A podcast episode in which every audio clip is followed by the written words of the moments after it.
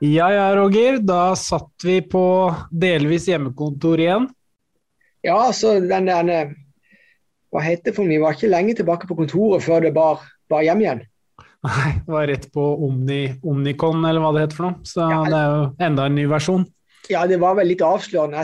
Det er jo filma dette, her, så jeg sitter jo faktisk på kontoret. ja, ja. Nei, vi har jo litt sånn hybridløsninger, men det er, vel, det er jo anbefalt at vi skal sitte sitte hjemme. Og, men hvis man har spesifikke ting, som du har hatt da, i dag, så må man på kontoret. Og sånn er det jo bare. Det må vi. Ja. Eh, agendaen i dag, eh, det blir jo eh, Vi skal snakke om den nye blockbusteren av en nyhet som kom egentlig i stad, eller i dag morges. Og det er jo at eh, Aker-konsernet ansetter da tidligere oljefondsjef Yngve Slyngstad til sin satsing innenfor eh, fondsmarkedet, så det skal vi prate en del om. Og så skal vi også prate om Roger sitt store idol, Charlie Munger, som uh, har vært ute og pratet litt i mediene om uh, markedets uh, status og hvordan han ser på markedet i dag. Og man kan vel avsløre at han ikke helt forstår det. I hvert fall prisingen. Eh, og så skal vi ha en liten kuriosa-slide til slutt. Så jeg tenker vi bare kjører på, Roger. I første slide her, for de som følger oss på YouTube, så har jeg jo notert ned Aker pluss Yngve Slyngstad. Og bare en, eh, som en eh, binotis til det, så pratet meg og kollega Bjørn Erik Settem i en pengepod for ikke lenge siden om Aker-systemet, og da hadde vi en ganske lang sesjon da, der vi pratet om Aker-systemet, og selvfølgelig da Kjell Inge Røkke som person. Så for de som er litt mer nysgjerrig på selve Aker-systemet, så anbefaler jeg da å kikke på den episoden. Den, eh, der gikk vi veldig, veldig eh, til verks i Aker-systemet, og egentlig så er dette her bare en, en, en videreføring da, av av mye av det vi pratet om der, bl.a. dette med, med, asset management, som Eh, Røkke nå har kommet med en nyhet. Han har da fått inn Yngve Slyngstad, som da skal bli daglig leder og seniorpartner i dette Aker Asset Management. Altså kort og godt, Aker-systemet skal nå da starte et stort fond og bli en kapitalforvalter både innenfor private equity, innenfor aksjer og fond, og ikke minst innenfor venture og oppstartsselskaper. Dette var jo eh, interessant og spennende nyheter, Roger. Ja, definitivt. Det er jo ikke overraskende, egentlig. For Røkke, eller Kjell Inge Røkke har jo vært uh, han er jo for, i, i, min verden så er han jo en dynamisk uh, person. altså Han, uh, han er flink til å, å se, se framover. og de siste sen, senere årene så har han jo tatt initiativ på utrolig mange forskjellige arenaer. Og vært flink til å knytte til seg bra folk. Uh, og hvis du skal starte eh, en forvalter i, i, i, eh, med ambisjon om å samle 1000 milliarder til eh, infrastruktursatsinger, så ja, hvorfor ikke få med seg Yngve Slyngstad? Og han var jo oljefondsjef i mange år, ti år, tror jeg. Eller 11-12. Han fikk vel et år ekstra enn det som han egentlig skulle, tror jeg. Men han var vel òg nå inntil nylig sjef for oljefondets satsing på infrastruktur, tror jeg. Stemmer det. stemmer det. Ja, og det er som du sier, det er jo ekstremt ambisiøse mål. Da. De har jo et mål da om å etablere et fond på 1000 milliarder norske kroner, eller en tredel av Oslo Børs. Så det, det er klart at det, det skal ikke stå på ambisjonene og hva de skal investere i. De skal jo da investere i fornybar energi, infrastruktur og grønne byer var en av de eh, tingene de så for seg. Da. Og ut ifra størrelsesorden på fondet, så er det jo nærliggende å tro at det ikke blir veldig mye aksjeinvesteringer. Det vil nok bli mer direkte såkalte private equity-investeringer. At man kjøper store selskaper og eh, sannsynligvis også prøver å bygge opp eh, bygge opp nye selskaper innunder disse forskjellige eh, områdene som de har satt som fokus. Eh, så det er jo et ekstremt spennende konsept. og Kanskje litt diffust, sånn som man ser det i dag. fordi hva, hva er en, en, grønn by? Det er jo noe Jeg tror Oslo kommune har holdt på litt med dette her, eh, at de skal være en klimahovedstad i, i Europa osv., og, så videre, og, og sykkelveier og alt mulig. Men jeg syns jo det er ganske sånn diffust enda, så det skal bli spennende å se hva slags type planer de da kommer til å legge utover 2022, og ikke minst hvilke type investeringer de gjør, da. Ja, eh, sånn som jeg ser på det, så setter de jo eh, Kjell Inge Røkke eller Aker de har jo solgt seg kraftig ned i, i flere investeringer. Eh, Bl.a. i Aker BP, altså melkeku Aker BP.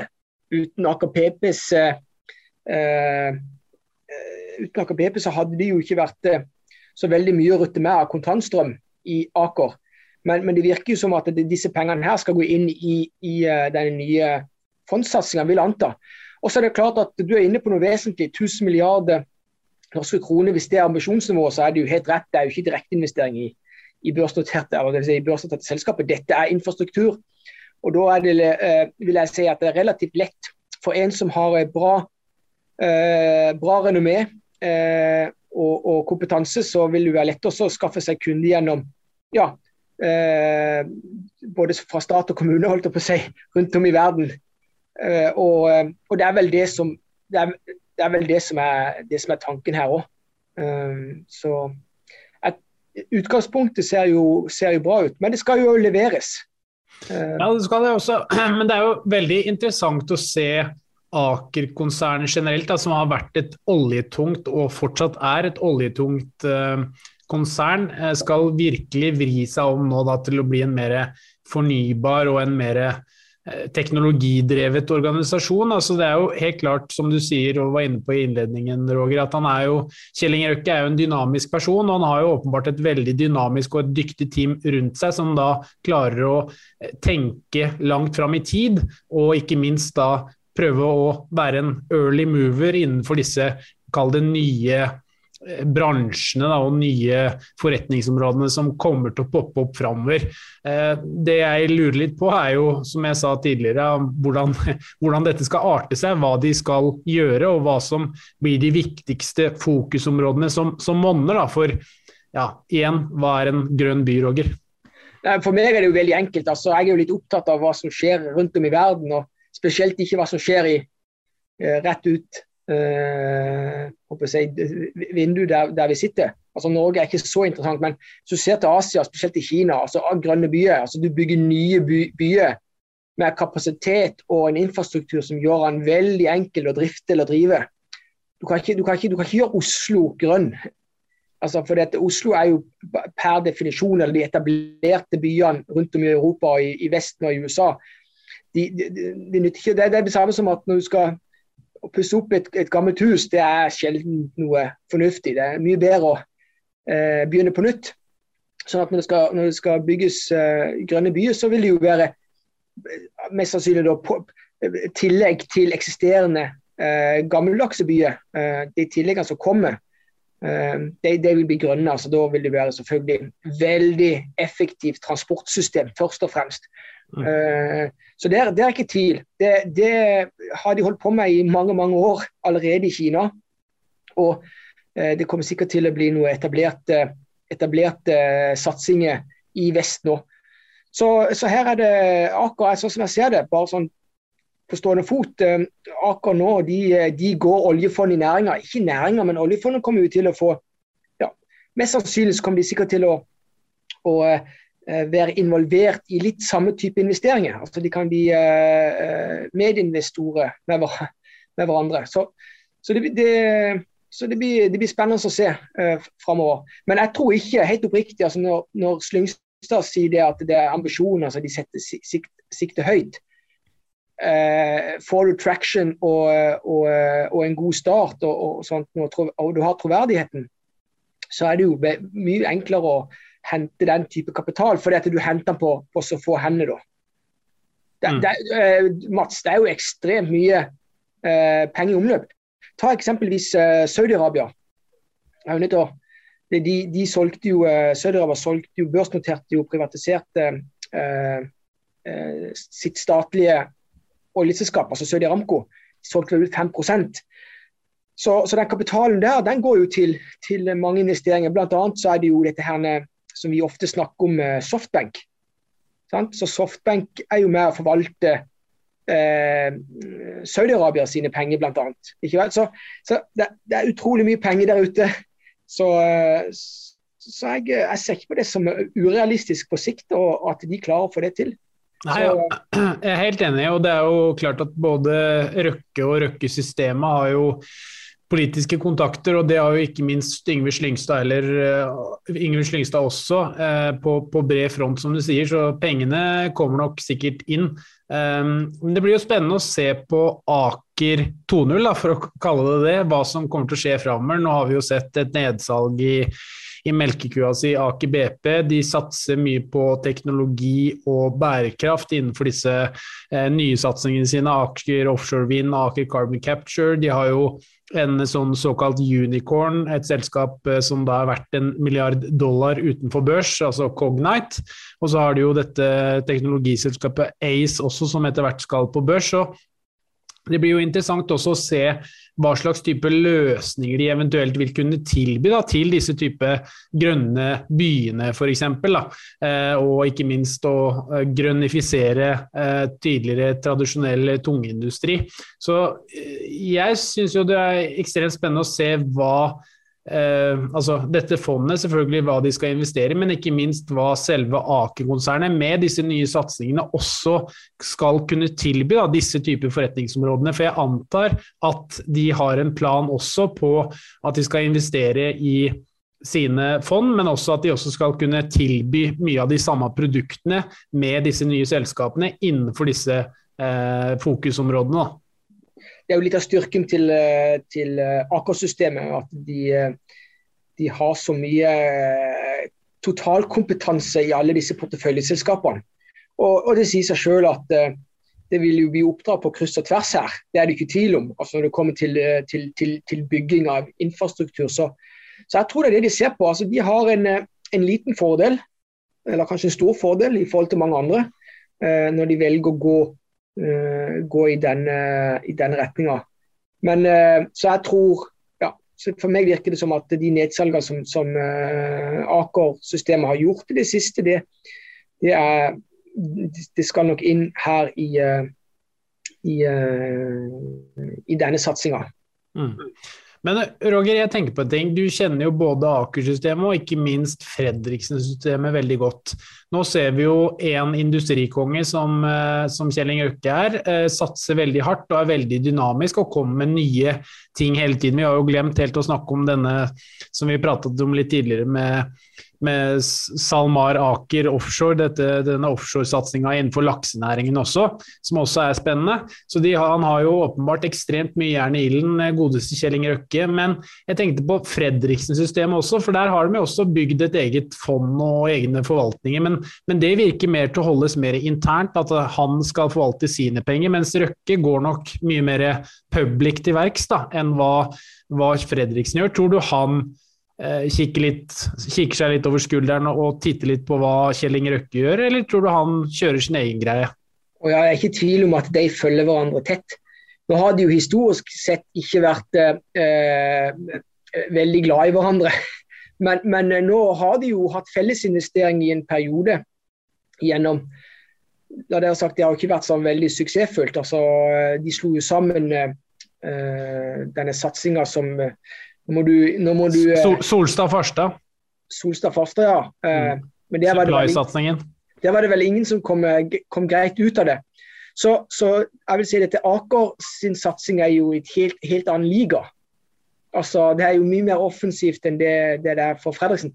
Men husk på det at i, i, i Fredriksens situasjon så er det jo klart at her ønskes det å, å legge til rette for uh, Eh, sånn som jeg tolker det utenfra, legge til rette for at de døtrene eh, skal kunne forvalte denne formuen på fornuftig vis og, få, og eh, sørge for at verden ikke raser ifra dem. Da er det jo mye tunge eiendomsinvesteringer, først og fremst. Og så er det han tidligere toppforvalteren i Odin som, som gjør litt av det samme her og skal prøve å hente ekstern kapital på å forvalte for, forvalte både formuen til, til, Fredriksen og ikke minst til, til andre vel, velstående uh, investorer. Så de, de, er nok litt i samme bane, men jeg vil si dette er jo en helt annen Dette er jo en helt annen uh, Dette er jo en offensiv uh, i, i, forhold. Ja, Nei, det er jo litt Men det er det jeg liksom har lurt litt på. For når man da begge to eh, etablerer sånne Eh, ja, offentlige fond, for å kalle det det, da, så, så, er det interessant å se at eh, Aker kanskje strekker den litt lenger og kanskje går litt mer ut på den samfunnsmessige eh, skalaen da, og prøver å bidra til at verden direkte blir bedre via investering i kapital og ikke minst manpower, mens Fredriksen på sin side kanskje holder det litt mer privat, selv om han er ja, innenfor mye av de samme eh, tankerekkene med sitt konsern. Da, men eh, ja, så det men, men, men, Mats, men, Mats, jeg må bare skyte inn det. Det er jo, la det være sagt, det som skiller eh, Eller det som er likheten mellom, eh, mellom eh, Fredriksen og Røkke, det er at fra starten av, altså fra ung alder, så har de vært veldig eh, De har vært villige til å ta skyhøy risk, begge to. Så, men så har de jo valgt etter rikdommen da ble, ble etablert, eller formen ble etablert, så har de jo da valgt to vidt forskjellige strategier. Mens Kjell Inge Røkke har eh, bygd et stort apparat som, som, kanskje i mange tilfeller er veldig tett knytta til, eh, til, til, politikk. Eh, så har jo eh, Jan Fredriksen gjort det stikk motsatte. Så, så, så, her er det jo Når det kommer til infrastrukturbygging og sånt, så, så er det jo klart at da må du jo ha tillit eh, da må du ha politisk tillit òg. Mm. Um, så det har, uh, det har, jo Kjell Inge Røkke da, som i hvert fall brukt, brukt mye ressurser i å, i å uh, opparbeide seg. La det være sagt. Jeg, jeg, tror jo han Øyvind Eriksen Han er vel i dag Norges soleklart best betalte toppleder. Jeg, jeg, tror han er altså, det er Uten han så tror jeg ikke nødvendigvis Eh, det hadde blitt gjort så, så mye. Altså, jeg, så jeg tror han eh, har vært god å ha for, for uh, Kjell Inge Røkke. Mm. Mens, mens, John Fredriksen han har jo egentlig mangla en sånn en Øyvind Eriksen. Han, eh, det var jo Tor Olav Trøim i sin tid, men han var jo ja, Så, eh, så han, han, har nok ikke hatt en, en en, uh, ja. Nei, altså, to, altså, Det er jo to vesentlige forskjeller på Øyvind Eriksen og Tor Trøim. For Tor Trøim var jo en såkalt financial engineering-kar. Eh, altså, han var jo en eh, ingeniør og en matematiker som eh, gjorde dealer, for å si det på den måten. Mens Øyvind Eriksen er nok en mye mer selskapsspesifikk mann, altså en, en toppleder mer, da, for å si det på den måten. Mens ja, han, er, han, er, han, er, jo en av Norges beste advokater. Altså, ja. Ja. Og det er klart at uh, med det utgangspunktet så er jo, det er jo en alfa og omega å ha en sånn ressurs i, i et uh, konsern som, som Aker. Så, men ja, vi har jo hatt, jeg kan jo reklamere litt for det, vi har jo hatt de, de har vel hatt alle Aker-selskapene i studio. Jeg, jeg, har jo besøk Mats, av 40, jeg gjør 40 topp, intervjuer av toppledere i løpet av et år. og Vi har jo både hatt Aker inne da var det han Kjus som, som var på, på, eh, de sine vegne. Så har vi hatt en prat med, med Christian Røkke Aker Horizon. Vi har hatt uh, besøk av uh, sjefen i Aker Carbon Capture. Vi har hatt besøk av sjefen i Aker Offshore Wind.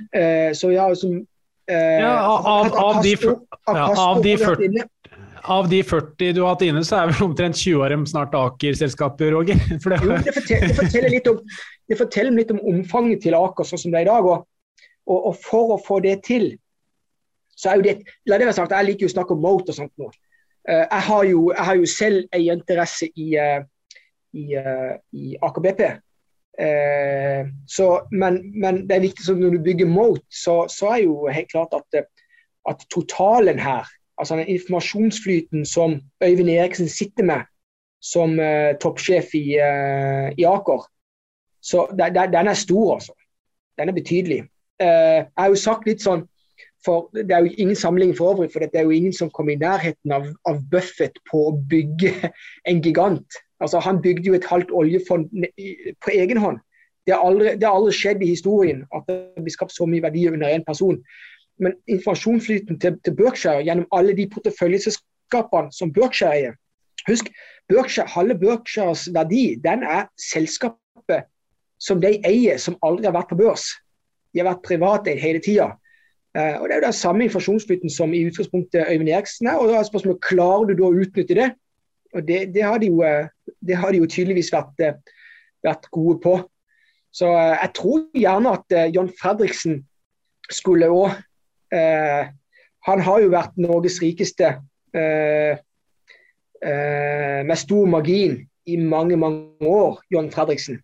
Men det er jo en kjensgjerning at, eh, at eh, det er altså formuen til, til uh, Fredriksen den har ikke beveget seg veldig mye de siste 10-15 årene. Um, sånn at, um, ja. Så jeg, jeg, tipper det. Jeg tipper de, de, de, ønsker sikkert kanskje å satse mer på den der forvaltningsbiten i, i Fredriksen men, men nok en gang så vil jeg vil jeg si dette her er jo en, dette er jo en annen divisjon. Mm, mm.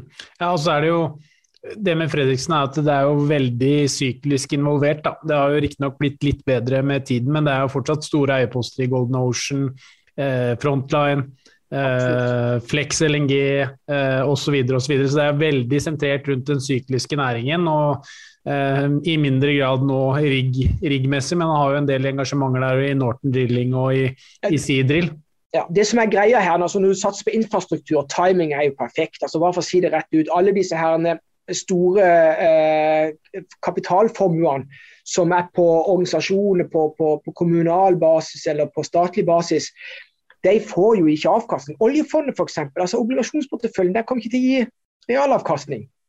Ikke vel?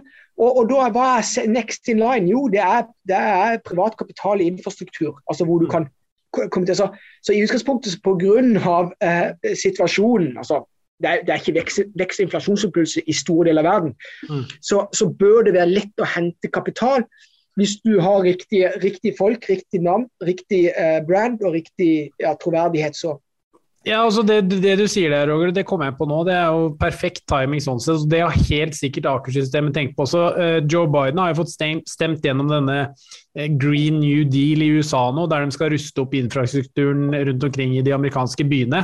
Og det er klart, uh, Der er det sikkert mange oppdrag opp for grabs da, som betales, betales godt. så det er nok, og Det samme skjer jo i Kina, India, Eh, delvis i Europa også, så det er jo klart at eh, det er nok eh, et enormt behov framover i tid, spesielt når du kan eh, kalle det skimte litt med da grønne investeringer, da, som er veldig eh, lekkert hvis du da sitter som politiker og kan si at du har gjort masse investering innenfor grønn og fornybar energi eh, for å ruste opp ditt respektive land. Da. Ja, Nei, nå får vi bare håpe at ikke, at ikke Slyngstad tapper, tapper avdelingen til, no til, Norges Bank. da. for, for, det er jo naturlig at han sikkert tar med seg noen derifra. Det er, jo det er fine. Sånn, sånn, sånn fungerer markedet. Men det, det jeg skulle eh, Det jeg skulle til å si ligge, eh, Skal dette legges under Aker Horizon? Ja, det stemmer. Ja, så da, vi må prøve å få ta, Jeg skal prøve å få tak Det hadde vært artig å og når dette får etablert seg litt, kanskje i løpet av, i løpet av eh, før sommeren, kanskje til neste år, at en kan få ta en prat med Christian Røkke igjen. Mm. Det hadde vært artig. Eh, det som jeg syns, jeg synes det er litt spesielt, for dette er jo noe som ligger meg nært, altså det med, med, med forvaltning. Så, så jeg syns jo personlig dette er spennende. Eh, så eh, nei, det hadde vært uh, artig å høre. Ja, Du får få inn hele gjengen i løpet av sommermånedene 2022, Roger. Og så får vi prøve å få klemt ut mest mulig av dem. Ja, ja, absolutt. Mm. Ja, men bra. Det er i hvert fall innmari interessant å følge Aker-konsernet. Har vært det lenge, og det blir jo absolutt spennende framover også. Så det blir vel ikke siste gang vi prater om dem.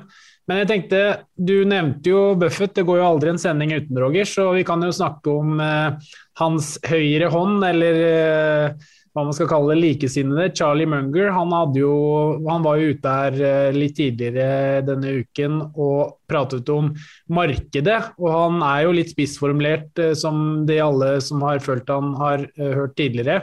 Han mente jo da at markedet nå eh, per i dag er vilt overvurdert, og han anser dette som, et, som verre enn dotcom-krisen. Er du enig i det, Roger?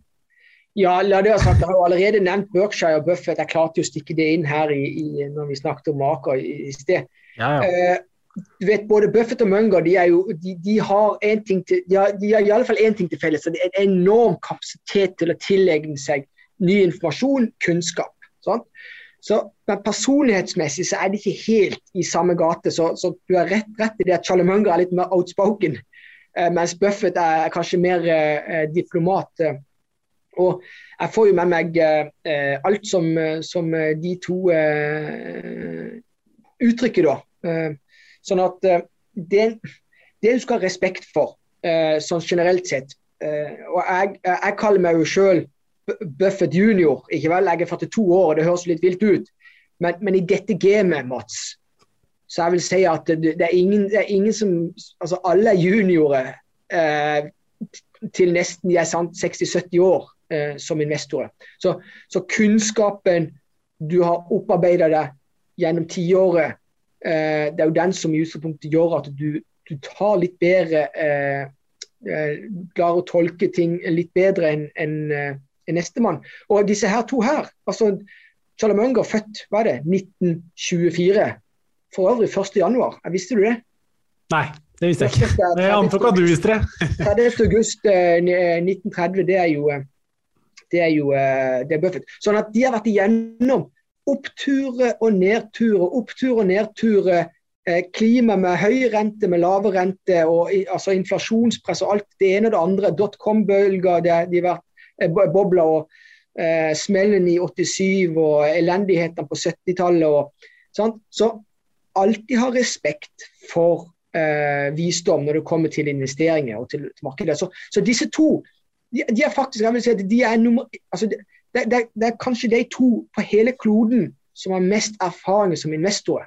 Av alle åtte, hva er det, 8,2 milliarder mennesker på jorda, vet søren så har respekt for hva de de, og mange som, som, har vært nye investorer, sånn, som har kommet til og kanskje bare vært investorer de siste 15-20 årene. Det har vært en evig opptur etter Kina ble med i WTO. Alle har tjent penger. De, de, mange, tror, mange, tror, at de er supergode, men de er ikke det, Mats. Husk, det har vært et, et medvind uten like i 20 år. Så det er nesten et under at pengene har stått på stedet hvil for mange. Så med disse her, så, så husk på det som når, når eh, så, så skal, Det er bare tips, for vi, vi vet jo det med Mats. Altså, vi, vi har jo mange eh, både seere og lyttere til alt innhold vi produserer. Eh, og vi har jo hva er det vi har? Vi har godt over 300 000 kunder bare i Norge. Eh, langt over 1,5 millioner i, i, i Norden. Men snittalderen der Sant? Den er ikke Den er under 42 år. Sant? Og, og, eh, og jeg er en junior. Du er en junior, Mats. Så, jeg er jo junior junior. Jeg er jo så unge og lovende Roger, at det skulle bare mangle. ja. Nei da, så alltid så, så de, disse her har ikke, de har ikke mista edgen, altså.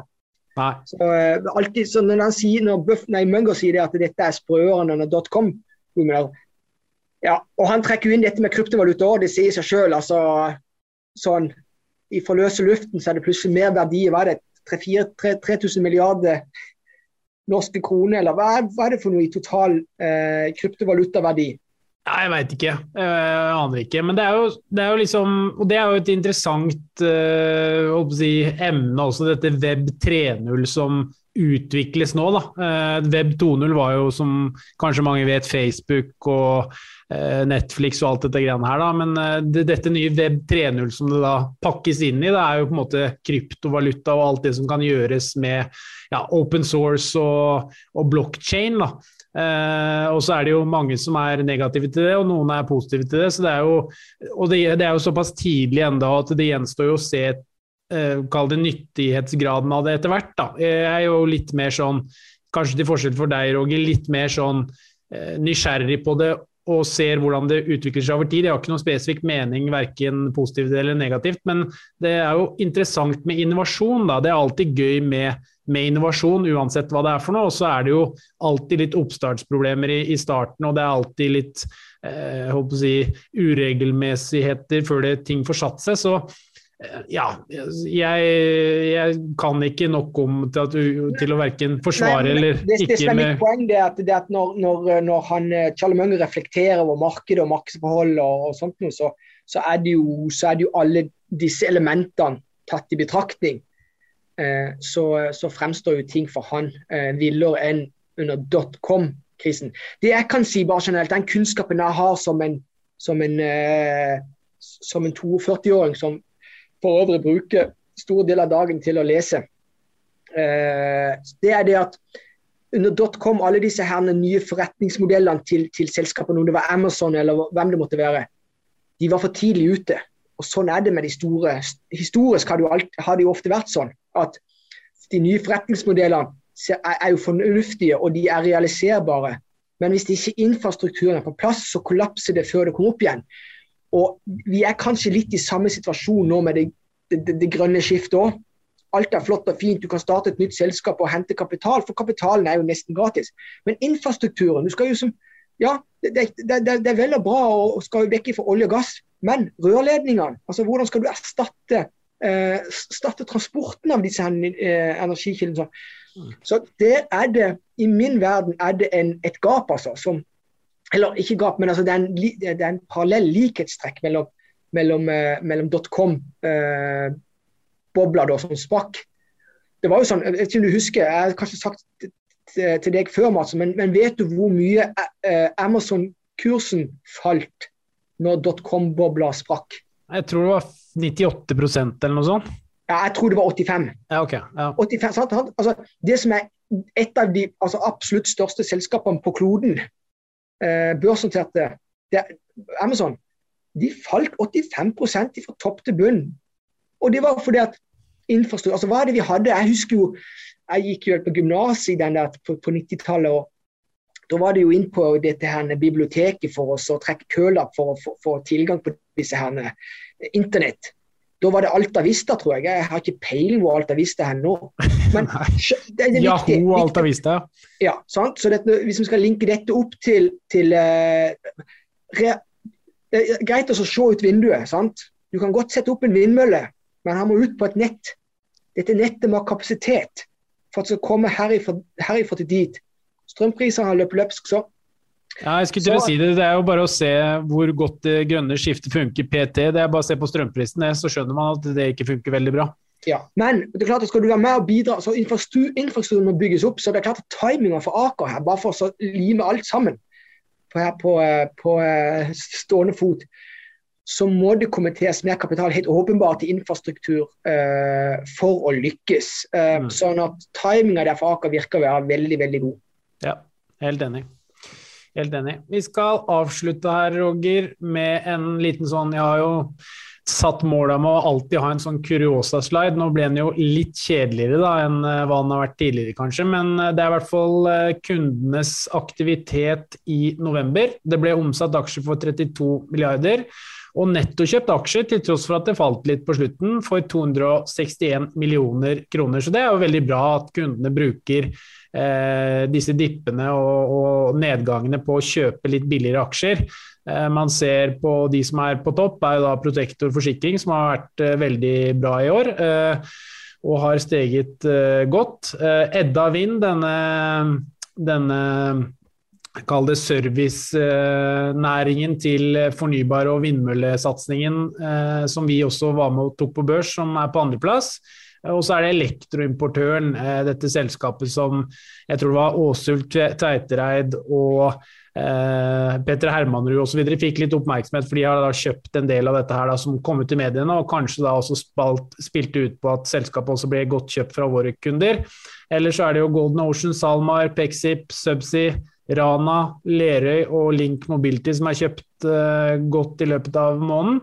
Og på eh, salgssiden så er det REC Silikon, Nordic Semiconductor, Equinor, Orkla, Aker BP, Tomra, Aker Solution, DNO, eh, Aker Carbon Capture og Gjensidig Forsikring. Og eh, ut ifra hva jeg ser på salgslista her, Roger, så eier du i hvert fall tre av disse selskapene. Hva har du å si til eh, kundenes forsvar? Nei, altså, de følger ikke Buffett junior her, altså. Det, er jo kjipt. La det være sagt, nå er jo jeg såpass eh, eh, om, om, det er ren flaks eller dyktighet eller kombinasjon av det, det ene leder til det andre. Jeg velger å tro eh, på det siste at eh, dyktighet gir også mye flaks over tid. Men min portefølje Mats, helt oppriktig, den, den, topper de fleste listene eh, i, i, år. Eh, og har faktisk gjort det relativt bra de siste elleve årene òg. Men, men, Equinor er en tung post i min norske portefølje. Eh, Tomra er en stor, stor post. Så, så, dette er i min verden er det kvalitetsselskap. Men det er klart at sånn som er det, altså vi har mange kunder eh, som kjøper og selger hyppig. Det kan være enkeltkunder som står for brorparten her, det vet vi jo ikke. Eh, men, men, ja, jeg, jeg, jeg syns jo personlig at ikke det er bra. Men, men hvem vet? hvem vet hvem som får rett? Eller så kan du se det på motsatt side. Edda Wind, elektromotøren Golden Ocean. Dette her er jo dette er vel alle eh, eh, eh, John Fredriksen-selskap, er det ikke det? Jo, det stemmer det. Eh, og det er jo selskaper som har gjort det veldig bra i år. altså Shippingselskaper og og, og litt sånn, ja, Elektroimportøren, for så vidt også selskapene, er jo eh, per i dag har jo gode marginer og har gjort det godt eh, gjennom egentlig hele 2021. Da. Så det er jo eh, absolutt gode selskaper på den siden også. Hvis du ser på, Jeg kan bare skyte inn det der siden vi snakker om det, men uh, min norske portefølje er opp uh, 39 akkurat nå, i år. Uh, og det er med kjedelige aksjer som Equinor, Tomra, mm eh, bl.a. Aker BP. men, men, eh, men, eh, så dette det er, det er spennende. Men, men eh, jeg syns det er jo herlig at vi i Nordnett vi har, jo som, vi har passert 1,5 millioner kunder i Norden. Passert 300 000 bare i Norge. Dette er aksjeinteresserte. Blant disse kundene kommer til å være noen virkelig store noen langt fram i tid. Så, så det, det, er jo, det, er veldig artig. Mm. Så ja, min portefølje er bare opp 10% Roger, så jeg skal ikke si noen ting. Det har vært så dårlig at det, Sånn er det. ja, men vi har, an, vi har, jo en litt annen filosofi. Vi har det. Vi har det. Så, sånn at porteføljene våre vil mest sannsynlig ikke gå, litt, gå i takt. Nei, det er sant. Nei da. Men uh, med det egentlig så tror jeg vi kan avslutte dagens uh, sesjon. Jeg sier tusen takk for deg som har hørt på eller sett på. Så snakkes vi igjen til neste uke, og da blir du da siste markedspulsen for året. Og da tenker vi jo da å jobbe litt ekstra med den og lage en sånn årskavalkade som vi hadde sist, eh, Roger. Så det tror jeg kan bli spennende. Da skal jeg vri hodet mitt litt rundt siste uka og, og finne litt interessante både tall og grafer, da. Ellers har jeg nødt til å skyte inn. Vet du hva? Eh, Nikolai, vår gode kollega, ja. han er jo eh, rå på, eh, på, alt vi gjør sånn i forhold til, til PR. Eh, han har jo lodda meg ut på en sånn på, på, på Twitter at uh, hvis du skriver inn på, uh, på en Twitter-melding hva som er din favorittaksje, så, så, vil vi trekke ut én uh, vinner som, som får lov til å Hvor jeg tar en prat med vedkommende i en time om, om, et, om, et, tema. Et ønska tema, i, om det er en aksje eller ja. Så det, det er jo et tips. og Den konkurransen tror jeg avsluttet førstkommende fredag, altså 10. 10.12. Så det er jo ennå muligheter for å bli med i den konkurransen. En times prat med deg, og så avslutter du med litt plystring og sang. Der. Roger, du er jo så god på det. Ja, altså Buffett har jo den der, Han spiller jo på sånn denne eh, Ja, jeg vet ikke hva den gitaren heter. Men, ja, banjo? Ja, det er jo ikke banjo, men eh, sånn at eh, jeg det var litt, det, det, Nå reflekterer jeg litt tilbake til barndommen. Min bror eh, er jo musikalsk. og jeg husker, Han er to år eldre enn meg, så vi har jo alltid hengt i hop fra starten av. Men han begynte å ville spille gitar, og så spurte han om jeg ville være med. Så jeg takka ja, så jeg var med og spille lære gitar på hans første eh, øvelse. Eh, han ble jo god til gitar. Jeg, jeg stoppet etter første. Jeg kan? Jeg, jeg kan ikke matche. Jeg, jeg, dropper alt som heter med musikk. Ja, ja men da blir det med praten i hvert fall. Det jeg kan gjøre eh, Jeg kan sette på en plate med Iron Maiden. Det er ja. mitt, min, min, favoritt. Det er Iron Maiden. Ja, ja men bra. Ja, men Det er spennende. Da, da, har vi også det i mente at det er bare å delta på den konkurransen på, på Twitter, antar jeg. Ja. Og sikkert på de andre sosiale mediene også, så får dere en prat med Roger, og kanskje en liten trall òg, hvis han er i form. Det får vi se på.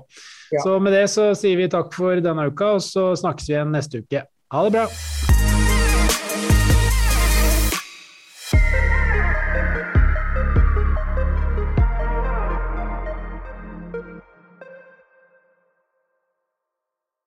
Denne podkasten skal anses som markedsføringsmateriell, og innholdet må ikke oppfattes som en investeringsanbefaling. Podkasten er kun ment til inspirasjon og informasjonsformål. Nordnett tar ikke ansvar for eventuelle tap som måtte oppstå ved bruk av informasjonen i denne podkasten. Les mer på disclaimer-siden på nordnett.no.